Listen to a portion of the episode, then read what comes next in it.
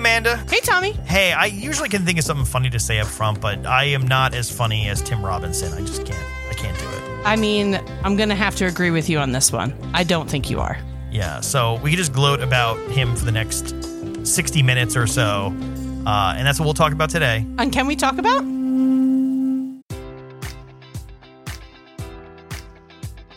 Enjoy all your favorite sports like never before at BetMGM. Sign up using code Buckeye and receive up to fifteen hundred dollars back in bonus bets if you don't win your first bet. When you register with BetMGM, you'll get instant access to a variety of parlay selection features, live betting options, and the best daily promotions in the business. And with BetMGM at your fingertips, every play and every game matters more than ever. Place your money line, prop, or parlay bets with the king of sportsbooks today. Sign up using code Buckeye and receive up to fifteen hundred dollars back in bonus bets if you don't win your first bet.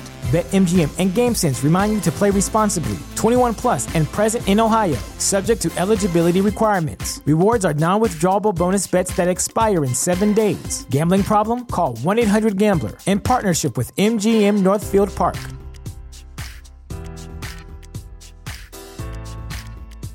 Are you married to this mom? I am. I'm really worried about her. She's been acting so weird lately. Like, did you just see that thing where she thinks I give a rat's ass that her baby cried because it knows I used to be a piece of shit? Did you used to be a piece of shit? Oh, yeah. Slick back hair, white bathing suit, sloppy steaks, white couch. You would have not liked me back then. What are sloppy steaks? It's a steak with water dumped on it. It's really, really good. No, no, no, no. Can we talk about I Think You Should Leave? Finally, you have been trying to get me to watch this one for a while. It's really funny. When I open TikTok or really anything, like I've even found it on Instagram now, I don't know if the show is just immensely popular right now or if it's like just my specific feeds that I'm getting, but I see everyone referencing it. It's everywhere. And I didn't even know that's what it was from. Like, I had no idea. I'm like, these memes are hilarious. Yeah. All from I Think You Should Leave. We haven't talked about it off the air. I haven't actually okay. asked you. I'm going to ask you for like okay. now. Okay. Did you like it? I'll start there. We'll go back because okay. when you told me to watch it, I told you, okay, I'm watching it. And then I didn't text you. Usually when I watch something and I tell you I'm going to watch it and you've told me to watch it, I'm, I give you live updates. I'm like, this yeah. is happening. What the fuck is this? What is happening? And you make fun of me for it. This yeah. one, I watched two episodes alone, stone cold sober in the middle of the day on like a day I had off of work. And I was like, I'm missing something. And yeah. this is making me sad because Tom and I have the same sense of humor. We like the same comedy. Mm-hmm. I'm getting sad. And I'm yeah. like, I just need to take a break. I need to walk away from this and come back because I'm, I'm not judging this properly. And I know I'm not. Yeah. And I waited a day and then I was like, I'm going back in, but I'm going to go back in with libations. Yeah. And so I had like a cocktail and other things. And I was like, okay, let's do this. And I brought my fiance in and I said, listen, this is really funny because if I went into it and told him, I don't know what the fuck is happening here. Is this funny or is this stupid? Yeah. He would have been like, oh, this is so fucking dumb. Yeah. But we started from square one, A one from square one. And he was like, this is so fucking dumb and so hilarious at the same time. And I was like, okay, okay, I'm not wrong. I'm not missing something. It's meant to be viewed like this. And yeah. so I started there and then just plowed through it. Yeah. So yes, I liked it, but I really was so scared. Yeah. The first two episodes, I was like, Tom is going to hate me. Oh, no, he no, loves no. this so much. It is completely valid. And I'll put it this way. I remember I was traveling when the second season came out. And I remember I liked the first season. You know, I wasn't like gaga over it at that moment for whatever reason. And the second season came out and you ever like you're traveling, just like watching Netflix on your phone, yes. like laying in your hotel room bed. And so that's what I, that's how I watched it. And I got through it. I remember like thinking the first episode was funny, but the rest of them were like, oh wow, that was lame. Like every episode was, now they are the gold standard for comedy for me. There's something about this show that the first time you watch it, you're not going to like it. And then for some reason, I don't know if it's the quotes or like there's some magic formula about the show that the second time you watch it and the more you watch it, you just earn an appreciation for it. And it just keeps getting bigger. So by like the seventeenth time you've seen the same sketch, it is the yeah. funniest thing in the world. And it just gets funnier over time. I don't know what it is. I don't, I don't it's, it's the weirdest thing. I've never experienced any other T V show like that. That is completely accurate. And I will say yesterday or last night, I was like, okay, we're going to be doing I Think You Should Leave tomorrow. So I'm going to rewatch some episodes. And I just skipped. I was like, I'm going to watch a couple from season one, a couple from season two. And that's the thing for those of you who have not watched this. They're sixteen minute episodes. They're sixteen minutes long. I watched all three seasons in two days. So, yeah. And still did my full-time job. Yeah. So it's not like you're giving up a lot of time. I feel like you have to truly immerse yourself into the world. Just accept yeah. that, like, no, we're not watching Saturday Night Live right now. Yeah. We are watching, like, I would say Saturday Night Live adjacent. Like if Saturday Night Live had the ridiculousness of still like the Chris Kattan jumping up on the table, eating the apples, whatever the hell oh, it was. Uh, what was what his was name? Mongo? Was it Mongo? Or, I don't no. remember. But like that, that stupidity yeah. that you're like, I don't know why I'm laughing so hard. Yeah. And it's that is what happens. Yeah. yeah. It, it's really funny. There was a New York Times article that came out a couple weeks ago around when season three dropped. And the journalists for the New York Times kept referring to the show as cringe humor. And I'm like, this is not cringe humor. No. Like Nathan Fielder, that's cringe humor. That is the epitome of cringe humor. This is absurdist.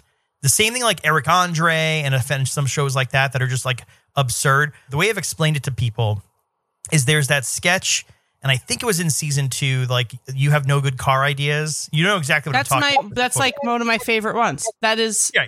Uh, peak gold standard comedy. Yeah. I laughed so hard. A good steering wheel. I'm just going to keep quoting the show that this entire podcast. It doesn't podcast. fly off. That doesn't fly off when you're driving it. I think what makes this show work is in, and you mentioned Saturday Night Live, any other sketch comedy, a lot of comedy out there. It's like there's an insane person surrounded by like normal people or a normal person surrounded by chaos, right? Mm-hmm. Think like Michael in Arrested Development, right? The world around him is chaotic, or it's the opposite where it's like one crazy character. Think like The Hangover, like Zach Galifianakis's character is like the weirdo, crazy one surrounded by just the normal guys who are just like scared out of their minds by what's going on, right? So there's that either or kind of thing in comedy. In that sketch... They're like in a focus group and everyone seems normal. And he starts going on and then he's like, he says like, oh, you, you must love your mother-in-law. And then Tim Robinson's character like jumps in and then everyone starts ganging up on that other guy. It starts off and you think it's like one insane person surrounded by normal people. And then it flips and it's the opposite. I and love that it. Subversion of expectations is what makes the show hilarious to me. And that's, I think, what the, what the secret sauce is, right? It's like, Uh, the one that everyone's into for the third season, I see everywhere. In fact, there was like some baseball team was all doing the, the mannerisms yeah. for it, the driving crooner thing. Like there's just something silly about it. it. It's not serious. It's not a parody of something in the real world. It's just stupid humor. And a lot of the dialogue back and forth sounds like children talking to each other, but it's adults doing, like if you take a step back and listen to the dialogue, you're like, this is how like nine-year-olds communicate to each other. Oh my God, the episode that where they do like a little spoof on Walk the Line where they go into the recording studio and he's like, Christian songs aren't selling anymore, son. He's like, you oh. want an original? And he pretends to be Johnny Cash. The lyrics that Tim Robinson comes up with that worms worms are, are money and yeah. bo- or worms are currency and bones are money and yeah. like, like it is so insane. Yeah. But I was like crying, laughing. Yeah. And he's trying yeah. so hard. Immediately, I'm like, oh my God, this is Walk the Line. This is literally the Johnny yeah. Cash story. And then all of a sudden that pops in and I could not, I was laughing so fucking hard. Yeah. The bones are bones there. Are the money. And that's the thing too. The show is so quotable. And and again, because it flies through real quick, it's bite size. You know, I think we and you have talked over the years about our devotion to like Mister Show, S N L, And there's a way sketches kind of start and end. And this show condenses to the point where like a sketch will like start almost too late and end way like not even way too early. To yeah. Like you're still laughing and, and the it cut away to like the, the the card. And there's also there's a way Tim Robinson speaks and the alliteration. And in that New York Times article where the writer didn't understand what that what kind of humor this is, I'm very angry at that New York Times writer. But in there, they also talked about how in the dialogue, when it sounds like he's saying something that's incorrect English or like, like maybe like he was like, are you sure that, that that's why? Like yeah. the way that he speaks is one hundred percent planned. Like I think uh, in the new season, there's a line he has of like, I think we should be able to watch a li- little porn at work. Like the way he like says it.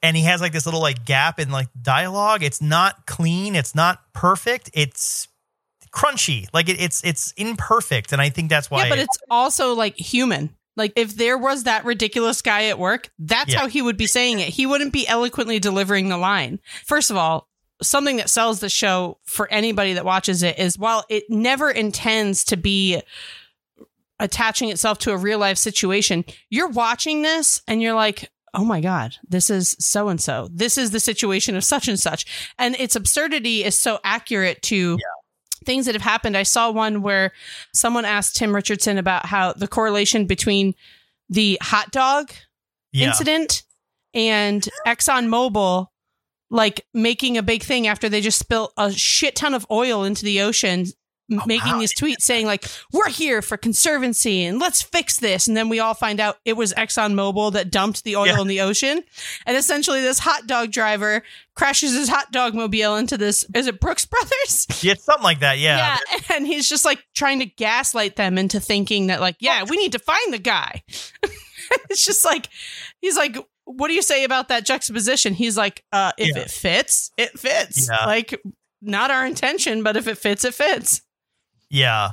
Well, and, and that's the thing, too, is like even the dialogue, like the bounce back and forth, like you say that like there's that sketch, right, where they're like, you know, it's obviously you. You're dressed like a hot dog. He's like, so is he. And he cuts and it's a guy wearing like a mustard yeah. and like suit. And it's like little things like that, too, that just like it's not just it's all the dialogue. There's a like I think that's why the show is so quotable, too. It's not doing silly things. It's not slapstick. It's all in the dialogue and all in the delivery from everyone that's involved in this too. I've seen like a lot of people give um Tim Meadows a lot of credit. He was in this season as well in one small sketch, which is hilarious by the way too, because I feel like I have some connection. My wife is was a photographer and like did weddings and stuff. And there's this sketch where he has to take a, a picture in like a photo booth. And it's like, oh, quick, that's grab so a prop, funny, grab funny. a prop. And he grabs a feather and then tries to eat the feather and it makes him vomit. Something I notice is nothing about the show has to be perfect because you are so focused on the dialogue. Like yeah. every time Will Forte pops up, which he's like one of my favorites in the universe, he's always in a ridiculous costume, like wig, hairpiece, whatever it may be. Yeah. And it is so blatantly a hairpiece or a wig or the skull cap when he plays the old man on the plane. Yeah. You're not even focusing on the fact like that doesn't even look real. Yeah. Or like Tim Robinson dresses as the when he's in the he looks like Gary Busey in the the suit in the mall. Oh, yeah. The uh, I don't want to be around anymore. I don't want to be around anymore.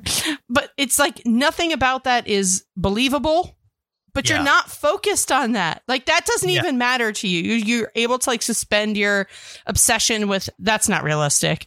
And yeah. like you don't fucking care when Will right. Forte's ponytail that goes down past his yeah. asshole is stuck in a car engine. You don't even care. What pictures did he have on his phone? That oh, you my God. The fucking cigars. Yeah. Wiping. Keep swiping. And then there's the random guy across the street who's yelling at him. That's the thing. Like they they dial it up, but like not again, it's all the delivery. There's a lot of credit. I know Tim Robinson is very intermingled with like the Tim Heidecker kind of universe of like secondary actors and actresses that pop up. Like they're just normal looking people that pop up in these sketches. You have your You know, I mentioned Tim Meadows. You mentioned Will Forte. Bob Odenkirk. Bob Odenkirk pops. Like, they all pop up somewhere. There's a few different cameos from really great comedians. everyone that fills the sketches, whether it's in an office or a courtroom, wherever it is, like they play it one hundred percent straight.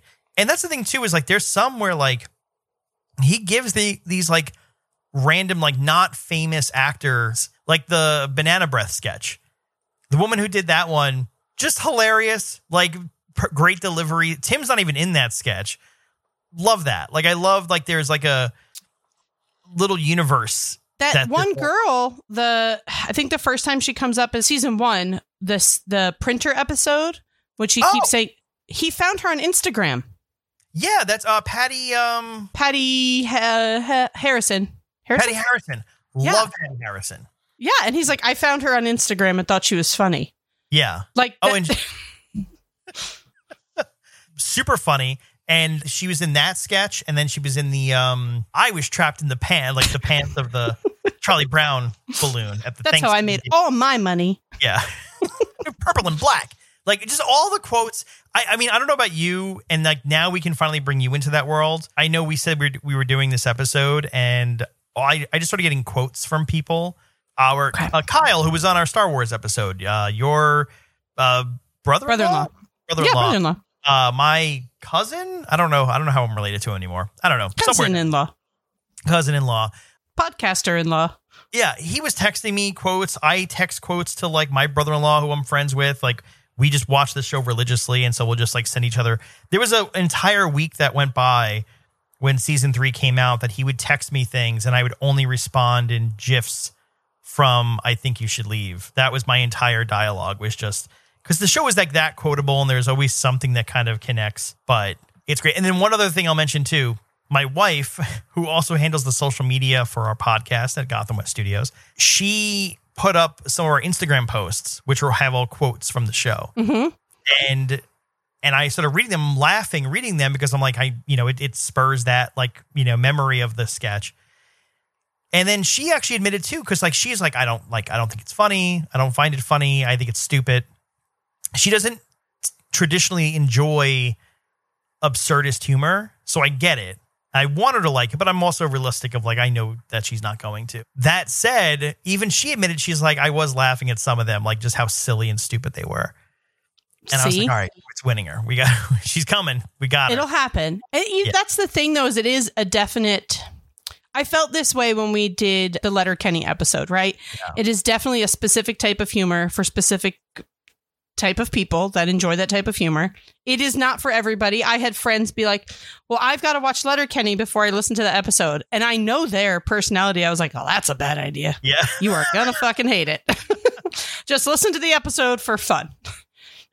Because yeah. I just know their humor and it's just not going to add up for them.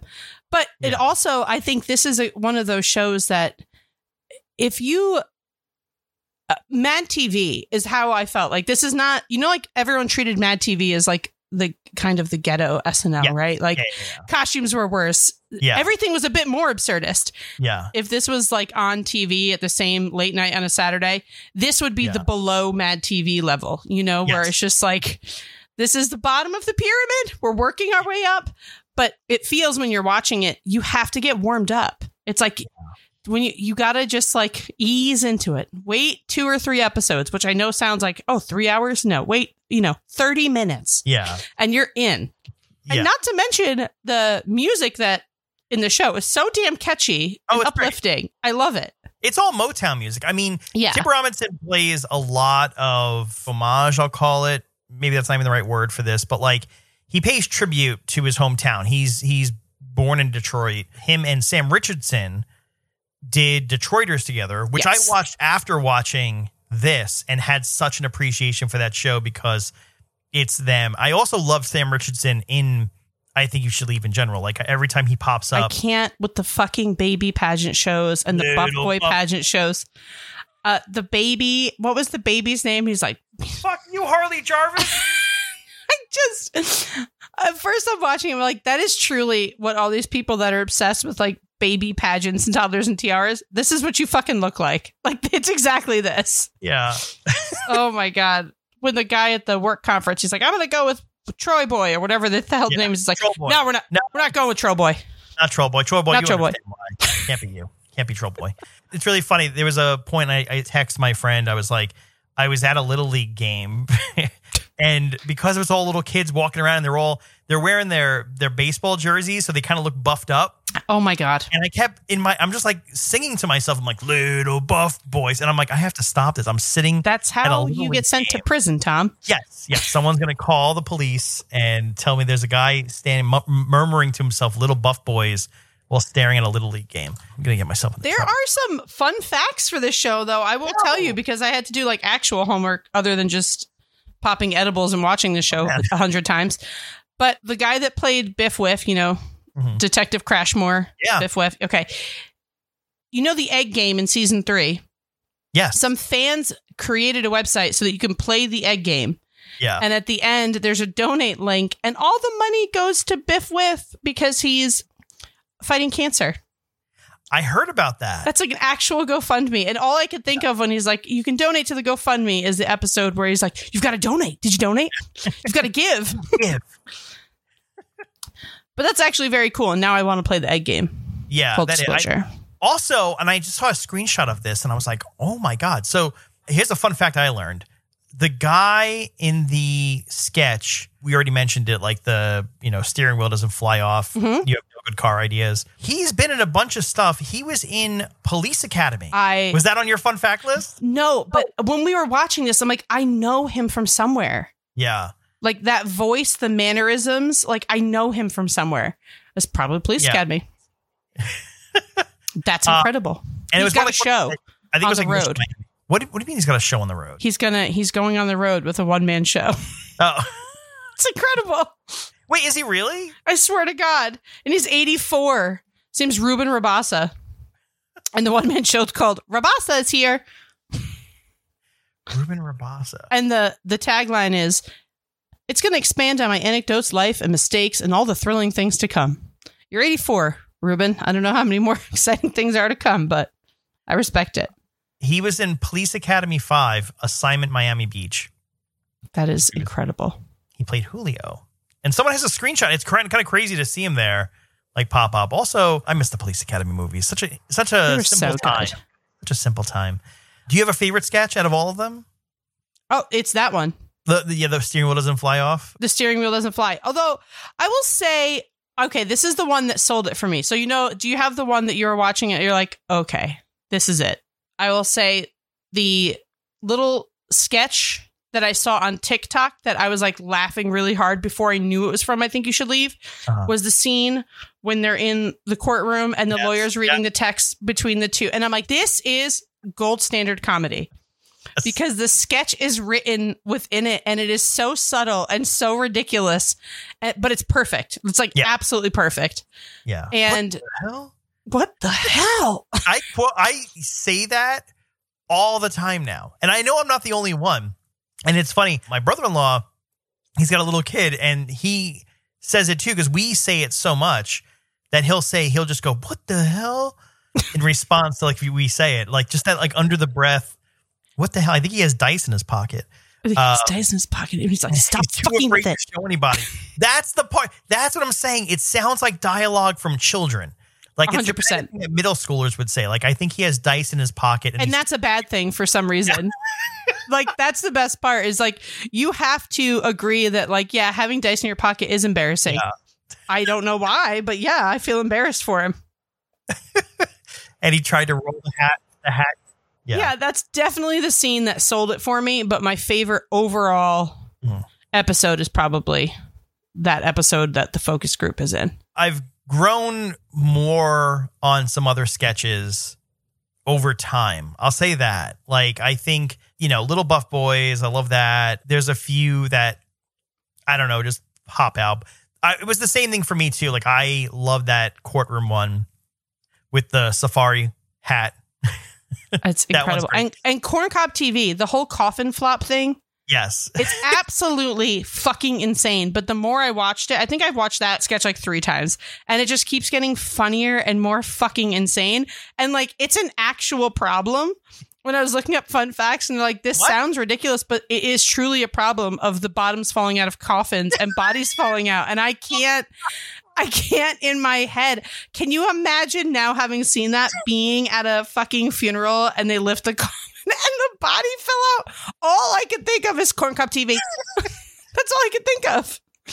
But that's the thing also, like, just the names, the alliterations on things, like, why is it Corn Cob T V? There's no I, excuse, like, there's no explanation. So much hot dog stuff all over the place. Although I did notice in season three, sloppy steaks, it, fucking sloppy, sloppy steaks. Steak. Are you kidding me?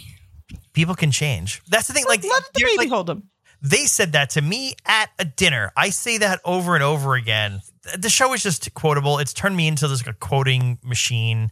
And that's the thing too, is I think, at a bare minimum, at least people really like the show, that you're seeing it almost become too mainstream now, where I'm like, oh no, everyone's inside the joke. But I like it because you, you have to put effort in. No one goes in episode one and is like, oh yeah, this is the greatest thing ever. Like, it has to wear on you a little bit. Yeah.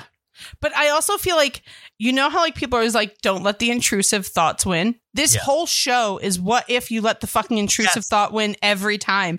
Like yeah. when someone hands me their kid and it cries, yeah, ninety-eight percent of me silently is like, this fucking baby doesn't like me. Why doesn't this fucking yes. baby like me? All babies like me. And you're not willing to admit it. But like even little things like the one I, I sold my fiance, I was like trying to explain to him about how funny it was.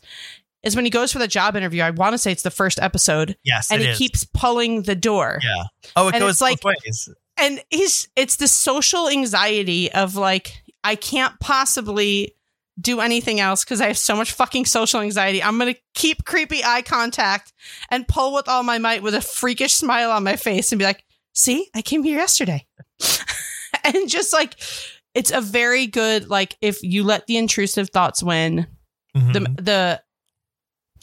Magician episode, yes. I think for me it was just like, you ruined my fucking life. Why didn't you stick up for yourself? And it's just like, you know that, that, that this has probably happened out in the world somewhere. It's probably happened. But Cecily Strong is so great. There. She's so good. So, I, I mean, I love her in general, but like, yeah, she's that episode actually. I'm glad you had fun while everyone had to watch an adult man jerk your little boy dick off. You little.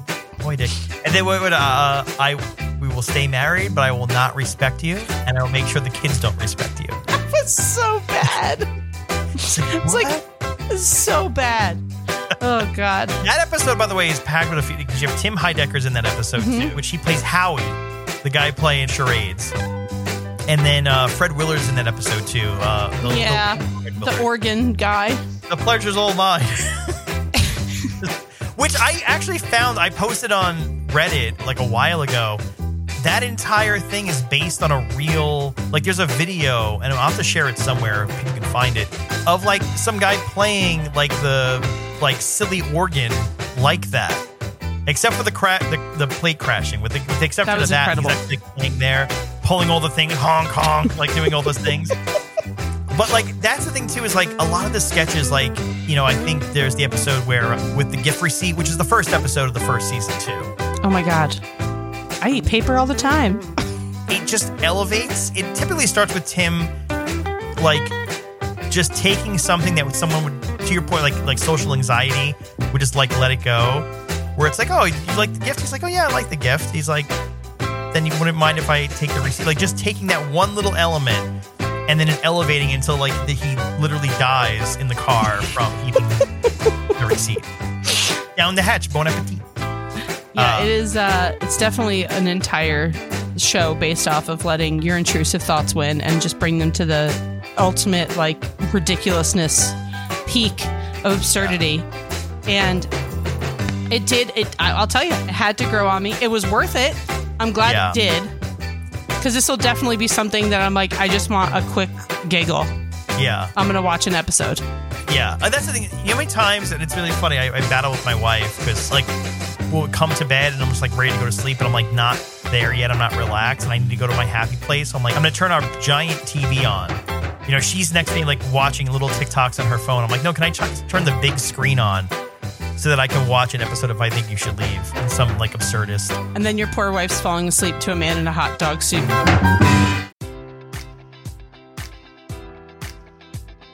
Enjoy all your favorite sports like never before at BetMGM. Sign up using code Buckeye and receive up to fifteen hundred dollars back in bonus bets if you don't win your first bet. When you register with BetMGM, you'll get instant access to a variety of parlay selection features, live betting options, and the best daily promotions in the business. And with BetMGM at your fingertips, every play and every game matters more than ever. Place your money line, prop, or parlay bets with the king of sportsbooks today. Sign up using code Buckeye and receive up to fifteen hundred dollars back in bonus bets if you don't win your first bet.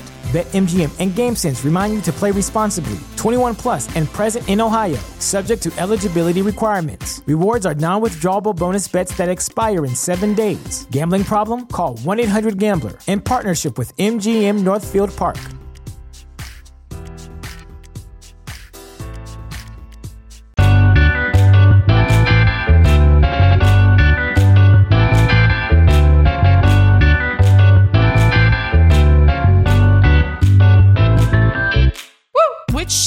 Episode is it when he says the baby that cried on the plane? Is that episode two of season one with Will Forte? I want to say yes, it is. Yeah, because that was the first one I quoted. Yeah, when he was like, I wanted to go to Buckingham Palace and make them laugh, and I was too tired to think of anything funny. And it was just like, like that was when I was like, oh, I can see what's happening here. Yeah, and then I read an article about how that Bob Odenkirk was the only person they let completely improvise that whole sketch. Really? He improvised that? He, imp- he improvised the whole thing. Yeah. No, the Barracuda, I have three of, okay? Yeah. I have three. It's like a, a sad, lonely man. That became like a crying call for the show itself. Everyone's saying it needs a third season because Triples is best. Triples is Triples safe. is best. Triples is best. Triples is safe. There's, I mean, there's, there's so many random, and that's the thing too, is I love the fact that like season by season, you know, Patty Harrison shows up, and I think every single season she does. So does Sam Richardson. She was a writer in season two, I think. Patty Harrison? Yeah. She oh, wow, was a writer in season two. She's hilarious. Like, uh, all the stuff she does. I mean, I forgot the backstory, and I wish I can pull it up. Maybe I can pull it up quick enough. I do know that she was, like, kicked off of Twitter because she had a verified Twitter account for comedy, and then she was kicked off because she, like, she impersonated, like, Nabisco or something. Oh, my God. Is this, ring, is this ringing any bells? No, but that's incredible. She changed her name to Nilla Wafers by Nabisco. And then uh, she started. And again, at this point, this is like a while ago. She was verified. And so she just changed her name to Nilla Wafers by Nabisco and changed her, her picture to a picture of Nilla Wafers. And then was just going off on people on Twitter. Screaming, that's fucking genius. Pansexual. To clarify, we, the brand Nilla Wafers, are pansexual.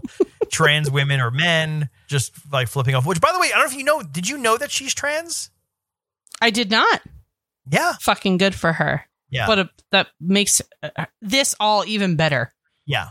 No, the, like, the fact, like, to me, too, that was the other thing, too, is like she was such a standout from season one and season two. The Santa Came Early sketch. So I good. Screamed Santa Came Early with my voice cracking every once in a while. I have to. Then the, it was the other one was the, uh, Shark Tank-esque parody one. She's great. Four reasons um, I'm out of the office this summer. The driver's ed class. What's her job? Oh my God.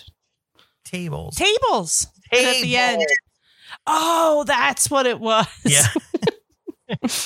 Did the Lonely Boys, they helped get the show made, right? For Netflix? The Lonely Boys. Lonely, Lonely Boys, Island? Lonely Island Boys, whatever the fuck they're called. Yeah. That's how um, much I enjoy them, as you can tell. I know Andy Samberg was an executive producer. They produced it under uh, Lonely Island's... Um, the Lonely Boys. Uh, the Lonely Boys. Little boys. But yeah, no, they were a part of it from the beginning. And they, that's the thing, too, because I don't know if you you know Tim Robinson was on S N L. Yeah. Okay. Yeah. Yeah, yeah. And it's just he didn't really fit in. None of his sketches really made it on. But obviously, he better than any of that, he really made headway with, like, connections and people there. So he, you know what? He was on S N L in the wrong time period. If he was on S N L like late nineties, early two thousands, I think he would have been a fucking star because that's when we were starting to accept like absurd comedy as comedy again. Yeah. I don't know, especially knowing what it, the show is now, what he's, and, and again, not just discounting just this one, right? Connecting it to, like Detroiters, which, by the way, if you haven't watched Detroiters, go watch Detroiters. It's, I will. Um, amazing. That said, I don't know if his style of comedy fits in any other mainstream world. Like, I think that's probably think, not this way. Yeah. Not, yeah, not this concentrated for sure. Yeah. It's a little bit of a pariah now because of what uh, came out about the guy whose studio it was and stuff. But he was like the voice in a video game. It, it, there's just something about his delivery and his voice. He was in like a commercial for like a like Ford truck or something like that. And it was just like just the style of comedy. High on Life, by the way, was the name of the game, where he plays a gun that talks to you. All the guns talk to you, but like his he like it's him. And I just played the game, and you can play with other characters. But I was like, no, I just want to play with him. I want to, I just want to hold the Tim Robinson gun and let him talk to me for hours on end. There's, yeah, there's just something about his delivery that's just that I wonderful. I love it. So when did season one come out? Let's start there because I don't even know that. So season one came out in twenty nineteen. It was like straight to uh, Netflix. It was straight to Netflix. Yeah, this is a Netflix, okay, it's a Netflix show from the beginning. I tend to forget when the pandemic was. What year was that? What year was our pandemic? twenty twenty. Okay, so season one came out before that. Season two came out July of twenty twenty-one. And I want to say, was that in the middle of the pandemic? Mm-hmm. It was like, it was, we were still in the pandemic-ish. For sure, yeah. Which I, I, I say that in a sense of like, I don't know if that ha- like almost helps the show sort of find an audience. But at the same time, too, like, I don't even know how people found it, to be honest. That's the other thing, too, that I'm sort of confused by. Is like I don't really know how people have stumbled upon it. Now I think it's gotten popular enough, but like prior to this, I'm like, I don't even know how people were finding it. Now that I'm, I've watched it, there are so many cameos from yeah. bigger comedians hmm. that I think what happened is uh, it's so strange that this is kind of how the world works now. But like, you know how I always joke on here about how I'm watching a, a movie a week on TikTok? Like, oh, what's yeah. the movie this week? And I'm just yeah. going to watch the movie I can watch in an hour and a half. I'm going to watch over the span of a week in thirty second clips. Sure. Yeah. And I do it. But like, I saw the Fred Armisen clip. And I was like, oh, this is fucking funny. And then it's just little things where I think they started posting the clips of the bigger names on TikTok. People yeah. started to maybe, again, that's probably just our algorithm yeah. pushing them to us. But I think that helped people find it. But yeah. you're right. It's not like Ted Lasso where people found it because it was in the pandemic, happy-go-lucky, everyone needed it. Yeah. This just kind of, I don't know. Maybe organically grew itself. Yeah. Slowly, word of mouth, like people like you telling people they have to watch it. I mean, it must have been word of mouth. And that's the other thing, too, is like the way we find movies and T V shows and everything now. You're right. Like a lot of it is TikTok where I'm like watching. How many times do I send them to you? All the time. And you know what's really funny? What's that show? Shameless. That was on that was on Showtime, right? Loved it. Never watched it. I never oh watched my it. God. But I can tell you everything about the show now because I've watched enough clips on TikTok that I can tell you. Oh, I mean, I forget the characters' names and everything, but like I can tell you about how this you kid would love it. Uh, and I think this is like the later seasons because I at least checked from that. But like the kid who was like trying to go into like military academy, Carl. Yeah. Okay, and then he wasn't making it anyway. Anyway, all that stuff. But you learn all these shows from TikTok, and so I think. Going back to what you said earlier, too, like the courtroom scene was on TikTok a lot. It's short enough that it is bite-sized where I think people can latch onto it. And then you're like, oh, I want more of that. I want more of that. But yeah, it's it's great. I fucking love what it does to my brain when I'm watching yes. it. It's like a, it like scratches a part of my brain that I haven't used since watching shows like Mister Show, where it's like the comedy that yeah. you just have to dive into head first. I was talking to someone I used to work with, and he said it gives him Monty Python vibes in the best way. Just like that short sketch, it's absurd. You know, going into it, you're not going to get like a beautifully shot, lit, wonderful. P- you're going in just for, like you said, the comedy and the dialogue. But yeah. I was like, I haven't watched a show like this.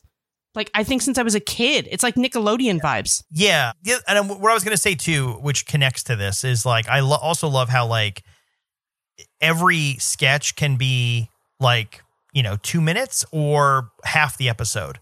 Like, there's no constraint on how big or small a sketch is. There are sketches that basically run the entire episode with the exception of like the end or the beginning or something. And ones that recur, like in the new season, there's the Summer Fling. Was that the name of the fake dating show? I think he's here just for the zip line. We're like three episodes later. There's like a, like a, you know, remembering what whoever's character's name was and like just doing like a montage with like a guitar riffs that just go way off into guitar riffs. No, but like there's something comfortable about, because everything is very simple, right? It's always a very simple setting. It's an office meeting, or it's they're at a store, or it's, you know, they're at a party. Like it's all very simple, digestible settings, and then normal dialogue, normal situation that just devolves into chaos. And it's and it's some concoction of what I mentioned before about like, you know, crazy person in the room. And then the rest, of the, you find out the rest of the entire room is crazy. The gift receipt sketch is a perfect example of that. Absolutely. Where you're like, oh, that's the crazy guy. And then you turn out and it's like, oh, no, no, they're all crazy. And that one guy is the normal guy. Although he, you know, used too small a piece. That's too sloppy mud pie. And that's the thing, too. The the phrasing of things. The last episode of the, of the third season, the character's name is Draven. Like the, everything just seems like, again, it's like made up, like a child, like, you know, come up with a name, uh, uh, Draven. Like, what is that? I don't even know if that's a real name. Is there anyone actually named Draven in the probably world? Okay. Probably somewhere in the Midwest, some blonde Mormon mom that's like, this is McKinley. Yeah. um, connecting the dots there, by the way, too. The guy who plays Draven. Make sure to watch Draven's Tasty Time vids uh, on okay. Instagram. That's Connor O'Malley, who comes up a few times. He's in the when the dog Barbie was barking at. It's just me. It's not the Blues Brothers. Um, Connor O'Malley. Do you know who he's married to? No. Do you know who his wife is? Tim Robinson's old coworker, Aidy Bryant. Oh, really? Yeah. That's a fun couple. Yeah, and I actually had seen him on, and you got me to watch this show, I think. I think it was you. So if it was you, just take the credit. Joe Parra Talks to You? Nope, wasn't me. Who the hell got me into that? I don't know, wasn't me. Do you know that show? Never even heard of it. Okay, it's just, uh, Joe Parra is, I don't know how to describe it. It's probably it's better really you funny. Don't describe these things to me anymore, because it, this I'm, one, I was like... Oh, Tom, what have you done to me, my man? I'm reading the Wikipedia and it says genre and it says comedy and then slice of life, which is, is oh. funny. Just watch an episode. I'll even send you the exact episode to watch. That's all you need okay. to know. But I I, met, I did notice Connor O'Malley in that. But Connor O'Malley also wrote for uh, Late Night with Seth, My- Seth Meyers. Oh. Yeah. I guess he used to. He doesn't anymore. Also, also writer on How To with John Wilson. I was just going to say, I feel like, you know how we've talked about this? Like, my dream is to anyone out there that can make this happen for me. I yeah. just want to be a writer. Yeah. And, and I just want to be in a writer's room. I just want to be there. Can you fucking yeah. imagine the unhinged ideas that fly out of people's mouths in this writer's room? Well, I was going to say, too, and I, I kind of almost forgot that there were some other writers other than Tim Robinson and Zach Kanin, because those two guys are the predominantly the ones who write everything. Like, they wrote everything. This is their show. It was created by them. Zach Kanin, if you don't know who he is, he shows up in a few sketches. He is the guy wearing the other the hot dog suit. Yeah. In that sketch, he's the guy who wants to, who needs to marry his mother-in-law. He pops so up good. randomly in a lot of different sketches, and he has like this face and like visually, like he almost kind of like blends into the background where I'm like, oh, I didn't realize it's even him. Everyone else stands out like a sore thumb, but for he can like really like blend into the characters. That's a positive note, by the way, just to be clear. But yeah, I almost forgot that there's like more writers to the show, but like, cause there's such like a unique style to it. And again, going back to like how the settings are very similar and the, and like how many different sketches do we have about hot dogs? Um, eating them. Wait, what's uh, the hot dog vacuum? That one made me actually L O L. Oh man, I, like if we need to go to like bar trivia for, I think you should leave. Yeah, the hot dog uh, vacuum is a good one. Uh, the Carver. Let's ask Kyle to host it at his brewery, yeah. and we'll just win. Yes. yes. Actually, I don't know. I mean, if I can't name the name of that the vacuum, I don't know what I can. Jeez, I'm, I I'm, think it's called the hot dog vacuum. No, no, no. It's like the Carver. Uh, Oh my God, you're right. It's like, okay. All right. We got to find this. They waited a little while before firing me. It's really funny. Carver vac. The Carver vac. It's all in your... It's really funny. Tim Robinson is very similar in a, at all the sketches, almost all of them, right? Anytime he pops oh, up, yeah. he pretty much plays a very similar character, except one where he, I think like his facial expressions and everything were like amped. I had never seen him that amped up before. And that was the uh, Geritol sketch in the, in the last season. Yeah, that one was like Tim Robinson on steroids. Yes. Like, just fucking let him go. Just yes. let him go. Gave you the seeds. I get to see the trees. Boink, boink, boink, boink, boink, boink. I watched all of season three. Yeah. Highly high. Yeah. Like violently. And like my fiance was asleep and it was like late at night and I watched it so high. It was the like the first episodes I truly watched like at that level. And yeah. I was just like, I was laughing at things you're not even supposed to laugh at. Just yeah. I mean, I couldn't breathe. And yeah. I was like, oh, I I get that now. I yeah. get that.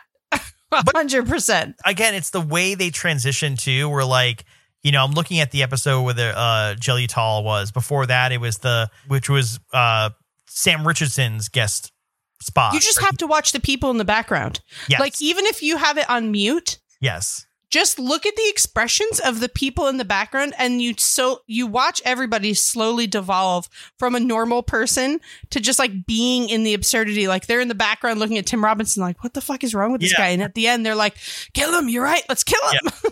Well, no, I was going to say, so do you remember the uh, sketch from the third season where about like the the perfect like proposal park? Mm-hmm.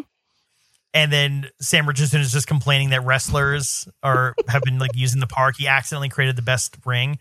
And then at the end of the sketch, he's like, that guy is also that guy. And and then they're walking out. He's like, come on, you got to leave. And all of a sudden he goes, oh, the old guy just stops. He's like, did your penis pop? And then it just it like it cuts the title card. And it's just it, it like it's playing this like Motown music while at the same time, like just cutting away from like one of the funniest things you've like you've ever seen, the funniest way to punch out. It doesn't leave room to like take a bow. It's just like, yeah, okay, that's that's gone. We're on to the next one. Yeah. yeah. But I, the other one I forgot too, because I remember like this was I think the thing that got me into the first season was where he's I think actually it's explained he's not a lawyer, but it's like, has this ever happened to you? And like the oh the, my god, the guys in the toilet and the turbo team. That's the viral. Yes. You and sure then, about that? Yeah. You sure about that? You sure about that? That that's why? No, no, no, no. That's a different one. This, this is the Turbo Team one. Wait, what, what is he that? doing in that one? The, Hold on, he's like, I trust has you. Has this ever happened to you? Yeah, because the, the, the sure about that season two or three. This the one you're talking about is season one. This is season one. It's the first episode. Yeah. It's has this ever happened to you? Like you, you have like a termite infestation. Oh my god! Yeah, and then he just keeps going, and it's like, yeah. no, that's literally never happened to anybody yeah. but you, apparently. Yeah. Call me now, please. And just like just just like that, it's just the way he speaks, and like he goes into that like really high pitched voice randomly or once in a while too. I don't know. I'm just this is all, this entire episode is just us gloating randomly. And him, his spittle is like honestly, it makes me laugh probably harder than anything when he gets to the point of like he's peak absurdist and he just has like spittle flying out of his mouth, coming out of the corner of his mouth. He doesn't stop. Doesn't stop to wipe it away. It's just part of the skit. It's part of everything. That that reminds me too. I don't I don't know if you remember this. I have a hard time with vomit in general, but okay. when they pull do the you have a metaphobia? Was that what it is? Yeah, people that know. like are fucking terrified of vomit. How do you know these names off the top of your head?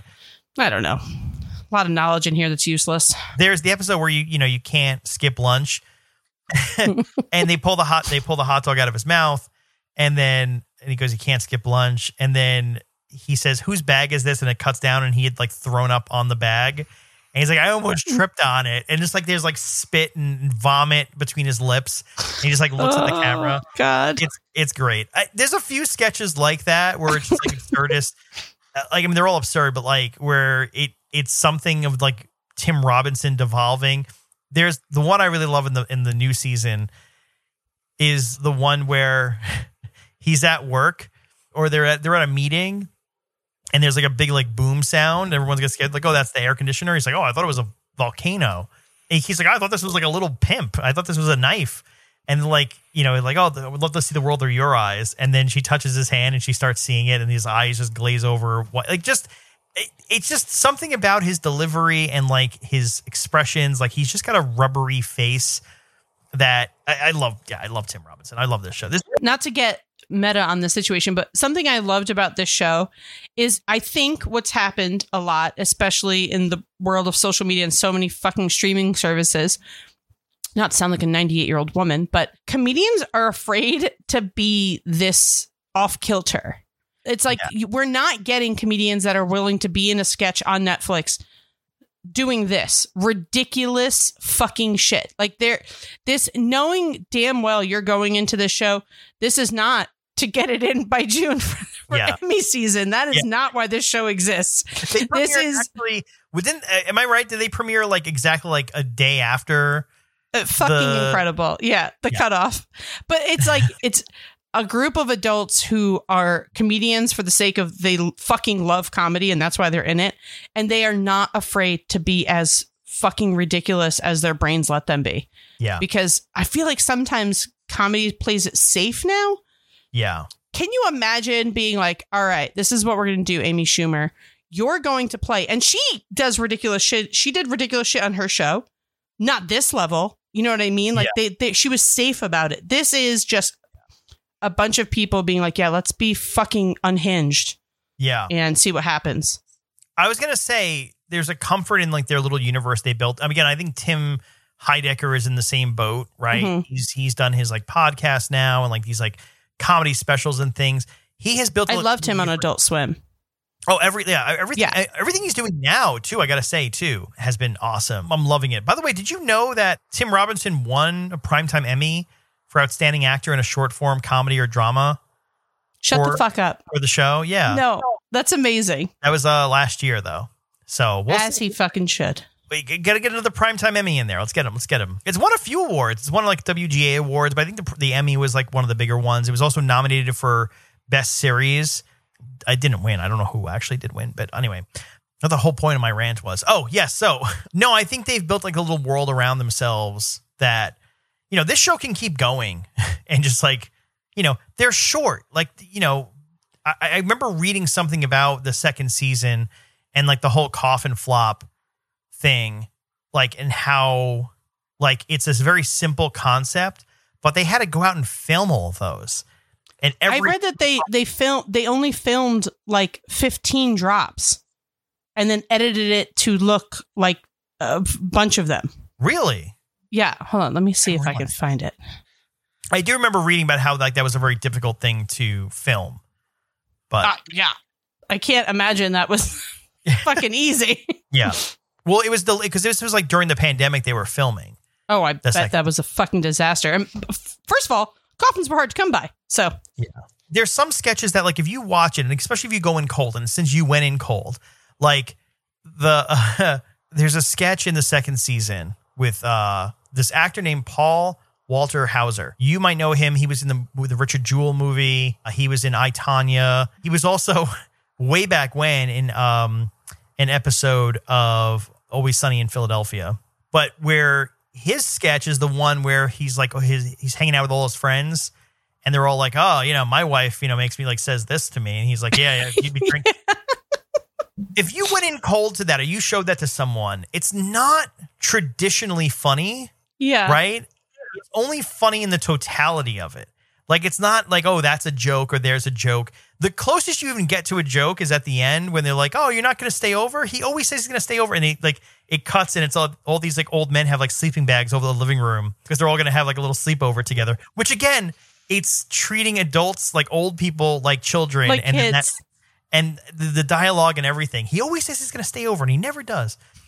That, like Jamie Taco stole my lines. Like I oh can say gosh. that now, and it's funny. But you watch it for the first time. If I show my wife that that sketch, she's not going to find it funny. It's not funny traditionally. There's no joke about it. The joke is the entirety of it. It's a joke. When you get to the other end, the other end of it and then look back and be like, okay, now that that was funny, like what they did. It's definitely as digestible as the episodes are, I think they are meant to be watched more than once. Yeah. Like they have to be. Yeah. And so I like I know that I'm going to continue to rewatch this show. I yeah. also know that there aren't as many people in my life as other shows where I can be like, definitely watch this. You're yeah. going to love it. Yeah. Which is sad. Yeah. But this will bring me happiness, stupid happiness that you need sometimes, you know, like, yeah. especially with my job, I, you know, have people be assholes to me all day. And then I will, I love the fact that I can come home and just be like, I'm going to watch like two episodes of this and just fucking laugh at nothing. Yeah. One other thing too, I was going to say is, uh, or ask you rather, is like, do you think there's like a big standout from the third season? Because now that that's the last one that premiered close to one. I was really pumped to see Jason Schwartzman. Yeah. I mean, I really liked that one. I love Jason Schwartzman. Me I'm too. Happy to see more Jason Schwartzman. But yeah, that was a good sketch too. Because that was the other thing too, is like in of itself, that one joke was fine, but I loved how like in the background, like grown men acting like children. There's a chaos about the environment. I mean, I can't get enough of it clearly. So, but I mean, uh, I think the Tim Meadows sketch stood out completely for every reason known to man. But I mean, anytime I see him, I am fucking pumped. But like yeah. Tim Meadows, just like you said, because of Dayelle and what she does, your wife and what she yeah. does, like this is it's pure gold. Like yeah. that made me laugh very hard. Yeah. And like, then it turned really into a fight about. And again, again, it's like it's written by children, where then they're arguing with each other about who has more, like a more important business. You don't know anything about games. I here's the thing, because I watched the season so high. Yeah. The like thinking back to these episodes, I'm like on my couch. I just came clean about this to my yeah. fiance driving home yesterday. I was so high, went into the cabinet and I was like, I want some chips. We don't generally have like snacks in our house. Our house is a very boring food zone. We had gotten pita chips, unsalted, unflavored, fucking dry cardboard pita chips to dip into a dip. I just saw them and I was like, oh, look at these chips. I think we had maybe four out of the bag before we're like, these are fucking awful. I yeah. took them to the couch. I watched that episode while eating these fucking cardboard death chips. I ate the whole fucking bag. So when I think of that episode, I like literally came clean. I was like, I ate the I ate the whole bag of the, and the whole time I'm like, these are so disgusting. They taste like cardboard. Why are you still eating them? Yeah. And that is what in my brain I associate with that episode, because that's what I was watching. I was in another planet. Yeah. Cardboard oh. pita chips. Unsalted. Oh. Is that, I, I think, I I don't remember your answer now. Was that the answer for like your favorite episode of the new season? Well, no, I was very pumped to see Jason Schwartzman. So yes, that yeah, was very exciting for me. But yeah, the Tim Meadows episode, definitely my favorite. Maybe that was just my favorite sketch because I laughed. Yeah. Like I like I was chortling, but kind of choking because these things were so fucking dry yeah. and disgusting. I was like, like yeah. it, it was, I was in a dark place. Well, I was going to say, for your benefit, at least those were the same episode. It was the thing I said before about Randall. Couldn't tell you that. Yeah. Uh, it, seeing the world through his eyes. And then it was the Tim Meadows at the wedding photo booth. And then the oh Jason God, Schwartzman so not talking about his kids. Not talking about his kids? Hey, everybody, uh, look, I'm riding the dog. You know, that's one of the things I like about this show is while it is so fucking absurd, yeah. you have definitely been in a situation in almost every single one of these episodes where it just borderlines that ridiculousness. Yeah. Like, no, I've never seen a grown man act that way at a party, but I have seen a grown man not say a th- fucking thing about his kids while his wife is like, oh my God. And on her second birth, like just yeah. two polar opposites, and watching that, you can like in your head be like, oh, that's so-and-so. Yeah, it goes right there. It's really funny is watching this show, too. I'm like, there's not, I haven't been to enough parties to uh like I need to go to some more house parties. I was going to say, we should start throwing them. There's house parties. We have the dog. I'm like, hey, everyone, the dog's blowing me. He wasn't trying to bite you. He was humping your head. Oh, my God, that one. There was a few sketches like where there's like a stage and like an audience and stuff. Yeah. I love all the little buff boys ones. I can't. To be clear, for Sam for uh, Sam Richardson, which, by the way, I, I realize now we did all our Ted Lasso talk. Uh, Sam Richardson pops up in there. You did say in the Ted Lasso, I can't wait for you to watch I Think You Should Leave, because he's a big part. Yeah. You did tell me that. Did it change your perspective of Sam Richardson now? Do you have like a more appreciation for? Well, no, because it, it kind of is more in line yeah. with my version of Sam Richardson. Like, he is fantastic at playing yeah. just the absurd asshole. Just with that, like, it, with the, I, I'm pretty sure he's wearing a wig when he's like, he's got the suit on. He's like, you know, oh he's God. sweating profusely. Oh my Can't God. If I, if I ever have a human child, can we give it the Baby of the Year award? You a baby of the, uh, we, well, only if, only if uh, they also get to go. Well, actually you wouldn't see this. Well, I was going to say the In Memoriam segment for the, I was oh trying to go God. dark. Never mind. Uh, pancake by a dump truck. Oh my God. In Memoriams don't typically have how they died. I the wish inter- they fucking did, though. Let's be honest. Let's just, in that part, I was like, God, that's so good, because I can't tell you how many times are you on Facebook and someone's like, rest in peace, so-and-so, and you went yeah. to high school with them or knew them, and you're like, ooh, how'd he die? And nothing tells you how they die. And you like go to like a million things. You're like, okay, so six months ago, his wife said, pray for him. He's having heart conditions. It was probably a heart attack. Or you see, like, you just, where are they asking us to send flowers in lieu of? Instead of flowers, send them to the American Heart Association. Oh, it was a heart. It was definitely a heart attack. I wish In Memoriams had the fucking cause of death. That'd be incredible. I love how Obituary like the, should have them. One of my favorite lines, and again, it's Sam Richardson's delivery too, is when the audience like winces at the, and now the In Memoriam segment. He's like, they don't stay babies forever. Shut up, you idiots. They don't stay babies forever. Fucking idiots. Like just that, like. Everyone assumed that they were like how babies dead die. babies, yeah. Oh, it's like no, shut up. They don't stay dead forever. Oh my dead. God, that's so good. So if you haven't seen it, yeah. go into it with no expectations. No expectations. Zero. Yeah. Do you think a lot of people, like I get this a lot, people mm-hmm. that listen to our show tell me all the time, well, I have to watch the show before I listen to the episode. And I get that because we do give spoilers sometimes, yeah. but we always say, we always yeah. give spoiler. Just so you know, if you haven't seen it, don't listen to this part. Stop the episode now. But this is the type of show we are not giving a spoiler. You can't. We could explain no. every aspect of an episode. We could act it out between the two of us right now. You would still not get the full breadth of the hilarity. Yeah.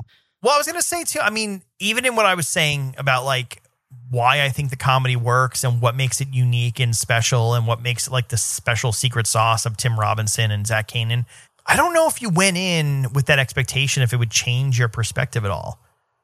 Like, I don't think it would, because like it just hits you. It just it just comes at you and you don't know what to expect. That's because the sketches are so quick, too. I think that's where I'll steal. I'll steal a quote. You like get through an episode. It's like, what the hell? Like what? Like you don't know what that was. And you go back and watch it a second time. And it's funny because I feel like almost knowing what to expect makes it funnier, which is rare. Like, I think you laugh the second time knowing what's coming, but also seeing how slowly. Let me tell you, if I were to judge this show off of what I thought of the motorcycle sketch, that's yeah. the first one I saw. I watched it. I was like, what the fuck, Tom? Yeah. What is this? Did Ooh. not laugh, right? Like, did not even crack a smile. Then when I rewatched it with Henry, he was laughing so hard at it. And then I was like, oh, wait, that is really fucking funny. Yeah. It's two motorcycles with a little house in between. That's what a fucking car is. Okay. I, I I will go into a parking garage and say that at random. And now uh, I fucking yeah. love it. Yeah. yeah. Two motorcycles with a little house in the middle? Okay. Love it. As someone who's freshly off the boat of beginning to end, just let yourself dive into it. I recommend yep. watch the first three episodes, then go back and watch the first three episodes, and then you're going to get it. And I was just yeah. listening to the Smartless podcast, and Simon Pegg said that the first six episodes of I Think You Should Leave, he says, are the most consistent comedy done in decades. Wow. That's yeah. A, yeah. Simon Pegg, who's well, a how big, is Simon Pegg doing?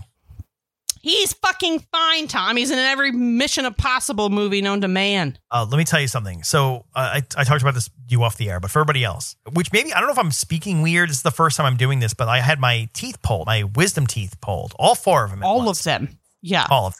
And Wait, then, hold on, and- folks. Then he thought we were going to record the next day. Yes. I was like, oh, sir, oh, oh, oh, sir. I had no clue. I, I never, I never had that work done, so I didn't know what to expect. Anyway, and so I was like down and out for a couple days, and to the point of our conversation, and this is maybe we'll kind of bring it full circle. I was watching TikTok, and then there was like these clips from these movies coming up, and a movie from with Simon Pegg came up, and I was like, oh, that's interesting. I like Simon Pegg. What's this movie? And I looked it up and figured out what it was. And I was like, all right, I'm, I'm going to give it a shot. Now, I went on to, I'm going to slowly build into this.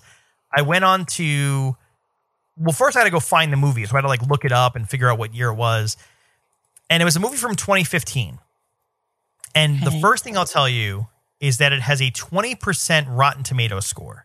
Yeah, that stuff doesn't matter to me. Right. Okay, no, no, no, which is fair, right? Because I think there's a lot of times Rotten Tomatoes scores don't necessarily, like, they just don't get it. The audience doesn't get it. It has a twenty percent tomato score. That's the that's the critics. Now, sometimes you'll see like a back and forth. You'll see like the audience score is really high and the and the critics just didn't get it, or I or vice versa. thirty-six percent audience score. So that's like a consistent, like, nobody likes this movie. The, uh, by the way, just just for context, on the page I'm looking at where I'm looking at the movie, Rotten Tomatoes is like, oh, you like bad movies. You might also like, oh my God, The Happy Time Murders, which is that uh, Melissa McCarthy movie where they had the puppets and stuff, which I never actually saw it. I can't say anything about it, but I'll give them credit for trying to do like a humans with puppets geared towards adults kind of movie. Also, uh, Dirty Grandpa with Robert De Niro and Zac Efron's on this list, apparently. Just like bad movies. Okay. So here's the gist of what this is. Now, I saw a TikTok where Simon Pegg had like God powers, kind of like Bruce Almighty, right? Or is it Evan Almighty? I always forget which one's which. The first no, Bruce one. Almighty. You're right. You're right. You're right. And so it's kind of like that, where he can like just wish things into existence by like waving his hand. I'm going to throw a few different facts about the movie out here. So it's starring Simon Pegg, and who I, uh, I'm gonna, I'll throw this also out there because I don't know how you'll feel about it, but it stars Kate Beckinsale, who I'm I know what movie this is, but yeah, okay. Keep going. Who I'm convinced is just like a bad luck for movies, because like there's a lot of like movies you're like, oh wow, it's got this person and this person and Kate Beckinsale in it. That must be a great movie. Another one, which by the way we have to talk about at some point, came out this year, which was Fool's Paradise, which was Charlie Day from It's Always Sunny. It was his movie. He wrote it. He directed it. It's got a sixteen percent tomato score and a thirty-nine percent audience score. I watched that movie too. So I watched the other movie and I watched this, and I was like, why is Kate Beckinsale in all the bad movies? Anytime there's a bad movie, I think, I don't know if we ever talked about it. Tiptoes. Did you ever talk about Tiptoes? No. Do you not know about Tiptoes?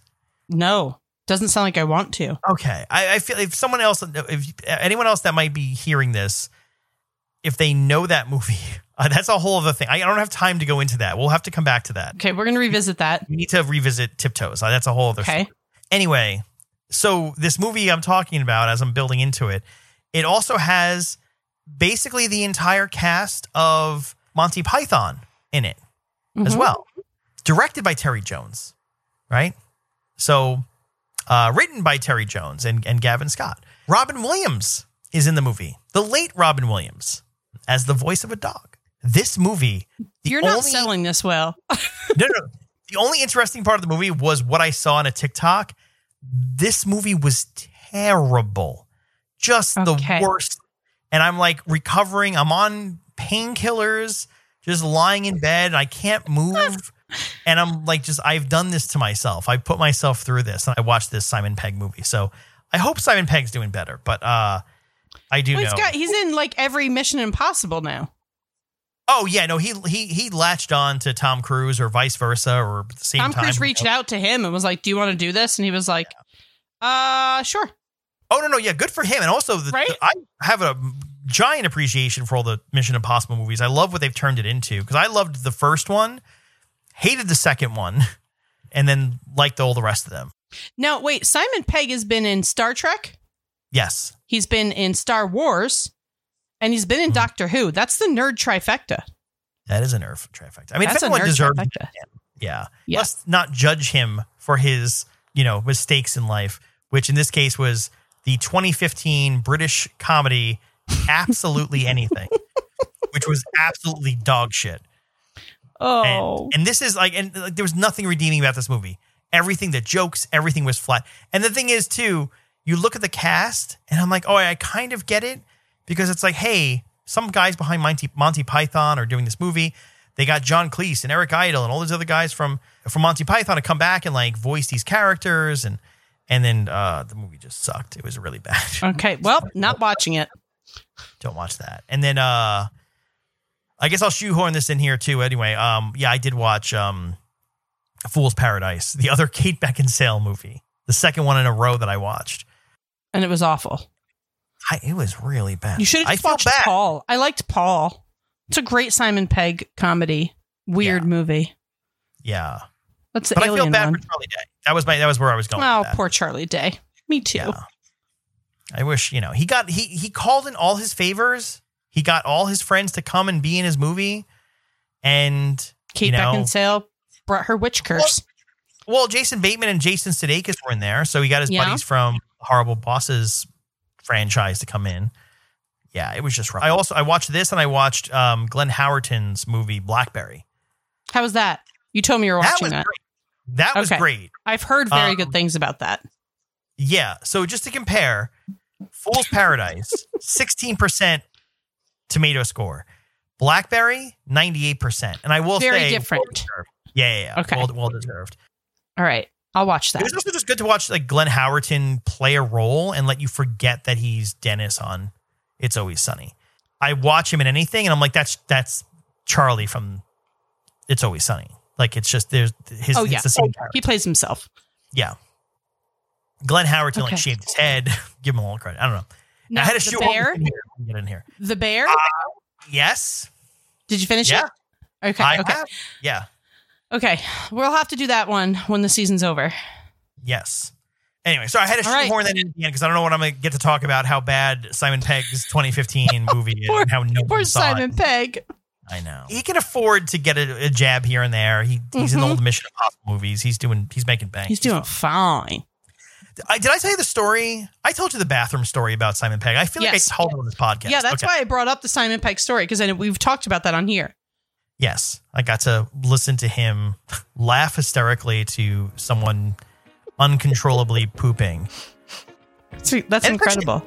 Yeah, no, I, I appreciate it. Anyway, if you don't know what I'm talking about, go back and listen to all of our episodes to find when I Please said do. That. I said it somewhere. Anyway. And make sure you hit the subscribe buttons.